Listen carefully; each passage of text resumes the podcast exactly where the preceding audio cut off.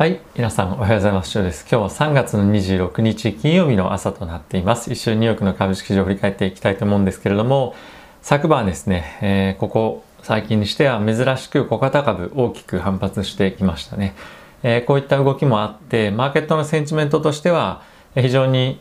まあ1日ではあるんですけれども改善するような内容だったんじゃないかなと思っています。2%を超えるようなラッセル2000の上昇というのはですねやはりマーケット全体として特にま個人投資家かもしれませんが勇気づけられるような動きだったんじゃないかなと思っています。あとはですね注目としてはパウエル議長が今後も長期的に金利を維持ということをですね新たに明確に表明したんですけれども、ま、その前提条件としましてはえー、失業率とあと物価の安定っていうのが、まあ、一旦目標を達成されてさらにその後長期的に、まあ、しっかりとそれが傾向として維持されるようであればということだったので、えー、まあ、かなり長くこの金利の低金利の上昇状況っていうのは続くということが、えー、案に示されたんではないかなと思っています。まあ、こういったことも受けてですね、えー、全体としては、えー、しっかりとした試合になってい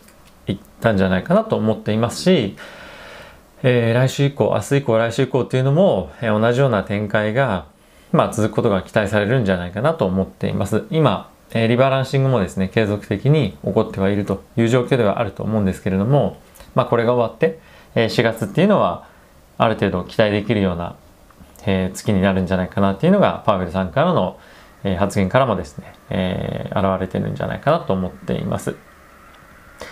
えー、指数一緒に見ていきたいと思うんですけれども、えー、ダウがですね、プラスの0.62%、S&P がプラスの0.52%、ナスダックがプラスの0.12%、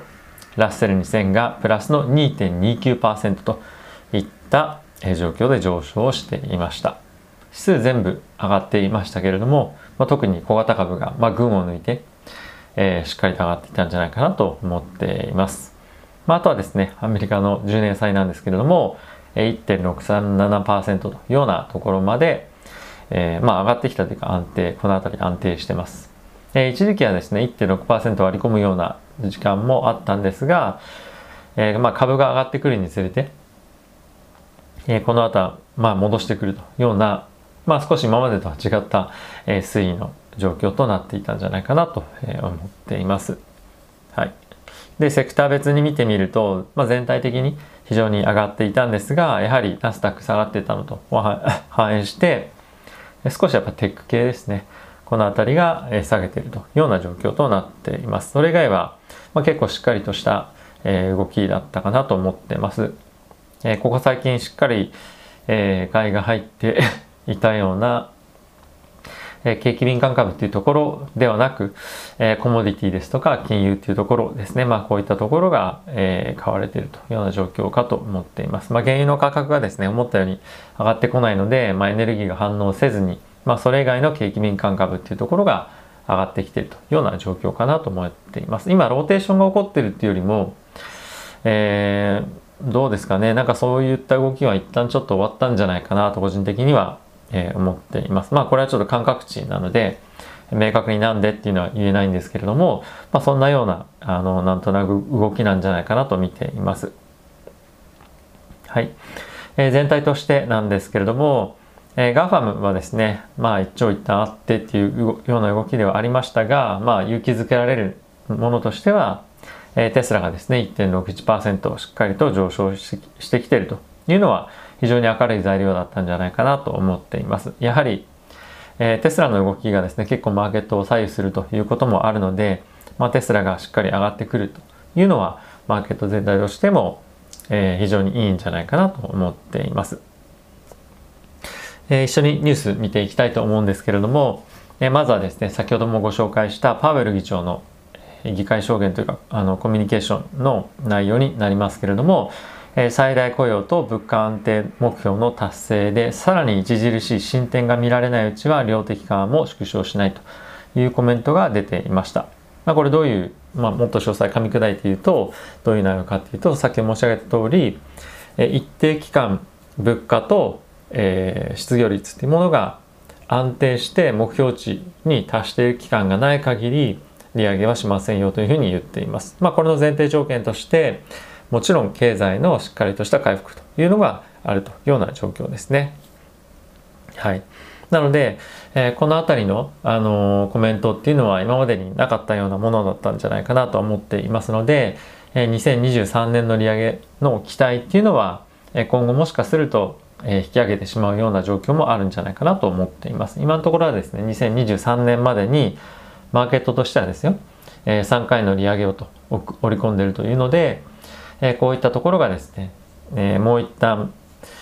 えー、引き下げられるような、え、マーケットの動きが見られれば株式市場にとって、え、大きな上昇の圧力というふうになるんではないかなと思っています。ただし、まあ、そんなに簡単に、え、この辺りの見通しもしくはポジション調整というのが行われるとは思わないので、え、それはですね今後の FRB のコミュニケーションプラス、まあ、あとは景気の回復というところを見ながらマーケットは予想をしていくんじゃないかなと思っています。はい。あとは FRB 副議長のクラリダさんなんですけれども、えー、こちらからもですね、同様のコメントが出ていました。えー、コメントのまあ冒頭とかいったところでは、まあ、債券利回りの上昇っていうのは、えー、経済の見通しを反映したものですよというようなことはコメントしていて、えー、金利の上昇に関しても違和感は特にありませんというふうなことは、え、申し上げて申していました。あとはですね、経済活動や、えー、景気の雇用や景気サイクルのピークだった昨年2月の水準に戻るにはまだまだ時間がかかる見通しで FRB は完全かつ本当に、えーまあ、終了するまで景気が回復するまであらゆる手段を駆使して経済を支えていくというようなことがコメントされていました。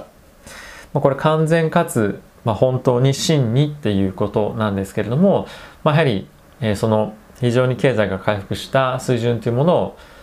FRB の、まあ、支援なしにですね維持できるようになったらっていうことですよね。はい、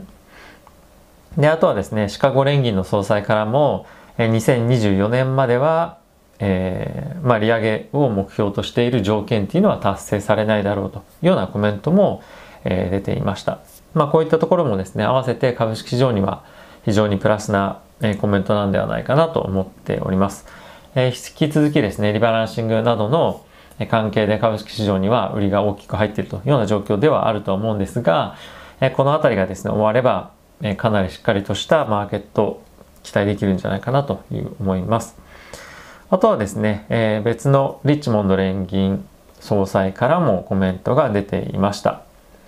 で、彼はですね、若干えっ、ー、と、金利上げ派なのかなとは思わされるんですけれども、まあ、インフレは、えー、今後当面上昇するでしょうというコメントもあって、まあ、利上げに関しては、えー、そんなに簡単には来ませんよとは言いつつも、えー、最終的にその経済の動きがどういうふうになっていくかによって利上げが決まるでしょうと、まあ、結果次第ですよねっていうところを、えー、コメントしていました、えー、最初に申し上げた3人よりも若干フレキシブルなような、コメントだったんじゃないかなと思いますが、え当面3 4人ともあ、あの合意というか同じような趣旨となっているのは、しばらくは景気回復は、え、まあ、安定はせずというところで、金利は据え置きっていうのが、まあ、なんとなくのメッセージだったんじゃないかなと思っています。あとはですね、アメリカの方から新規失業保険申請件数というのが、え1年ぶりの低水準というふうになっていました。で、えこれはどういうものかっていうと、新たに失業した方々がですね、失業手当を受け取るために、失業保険のえ申請を行う件数なんですけれども、まあ、下がってきてはいるものの、引き続き、え新しく政府からですね、給付金といったところもえ配られていますし、まあ、そんなに簡単にえ仕事見つからない状況だとは思いますし、まあ、その何もせずに給付金とかっていうのがもらえるんであれば、失業手当もらえるんであれば、急いで働く必要はないよねっていうのは、まあ、どっかしらにはやっぱりあると思うので、この数字も、えー、改善はしてきてますけれども、えー、劇的に改善するかどうかっていうと、まあ、微妙なところかなとは思っています。ただし、やはり1年ぶりの水準に下がってきているということもあって、えー、4月の第1週目の金曜日の雇用統計には一定程度の期待っていうのがやはり持てるのかなと個人的には思っていて、えこれもやはり株式市場にはプラスの要因なんではないかなと思っています。はい。えバイデン大統領なんですけれども、初のですね、記者会見を、え、行いました。就任後の初めての記者会見ですね。で、もうすでに、え、次期大統領選挙にへの出馬っていうものを表明しているというような今状況となっています。ちょっと気が早いなと思うんですが、え、それ以外ではですね、えーと、就任100日以内に1億回のワクチンの接種を行うというようなコメントが最初あったんですけれども、それをですね、すでにもう達成、42日前倒しで達成しているということで、100日以内に2億回の接種というものを今後目標にしてやっていくというようなことを表明していました。まあ、これがですね、実際に進んで、かつ感染者、陽性者の数っていうのも減ってくればいいなと思うものの、ここ最近ですね、アメリカの方の感染者、陽性者っていうのは、えっ、と、下げ止まってきていて、まあそのあたりがちょっと心配だなっていうのは正直僕個人としてはあります。やはり一番のアメリカのもしくはまあ世界の株式市場に対しての大きな悪影響、可能性があるとすればコロナ関係だと思ってますので、この辺はですね、しっかりと、えー、感染者、陽性者の数が減っていけばいいなと、まあそこは注目して見ています。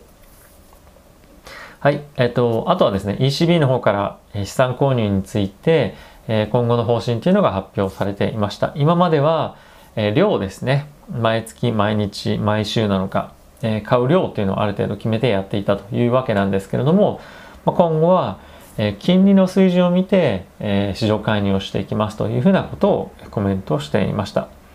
資金調達に関して良好な環境っていうのをですね、マーケットに整えていきたいというような趣旨のコメントがあったんですけれども、まあ、これってじゃあどういうことかっていうと、仮になんかそのヘッジファンドとかが大きく債券を売りに仕掛けたりとかっていうふうにした場合、まあ無限にじゃないですけど、買い続けるっていうような状況が、まあ起こると思うんですね。なんかこの中央銀行対ヘッジファンドみたいな絵っていうのは結構これまでの歴史の中で何回もあったことなんですけれども、まあそういったことが、えー、起きなければいいなというのが、まあちょっと僕の希望的観測ではあります。えー、無理やりですね、金利を上げて、えー、まあそういった方向性のポジションで大きく利益を上げようとするような、まあ、人たちがですね、出てきてもう、まあ、おかしくないなっていうのが、まあ、こういった対抗策から、まあ、なんとなくなんですけども、想像してしまうことかなと。で、すぐにっていうのはないとは思うんですけれども、えー、金利がアメリカの方でも上昇してくると、来た場合、そういった活動が行われる可能性はあるのかなと思うので、まあ、注視していきたいなと思っています。あとはですね、イスラエルの方で人口の半分がですね、2回目のコロナのワクチンの接種を行っていたと、行いましたというような、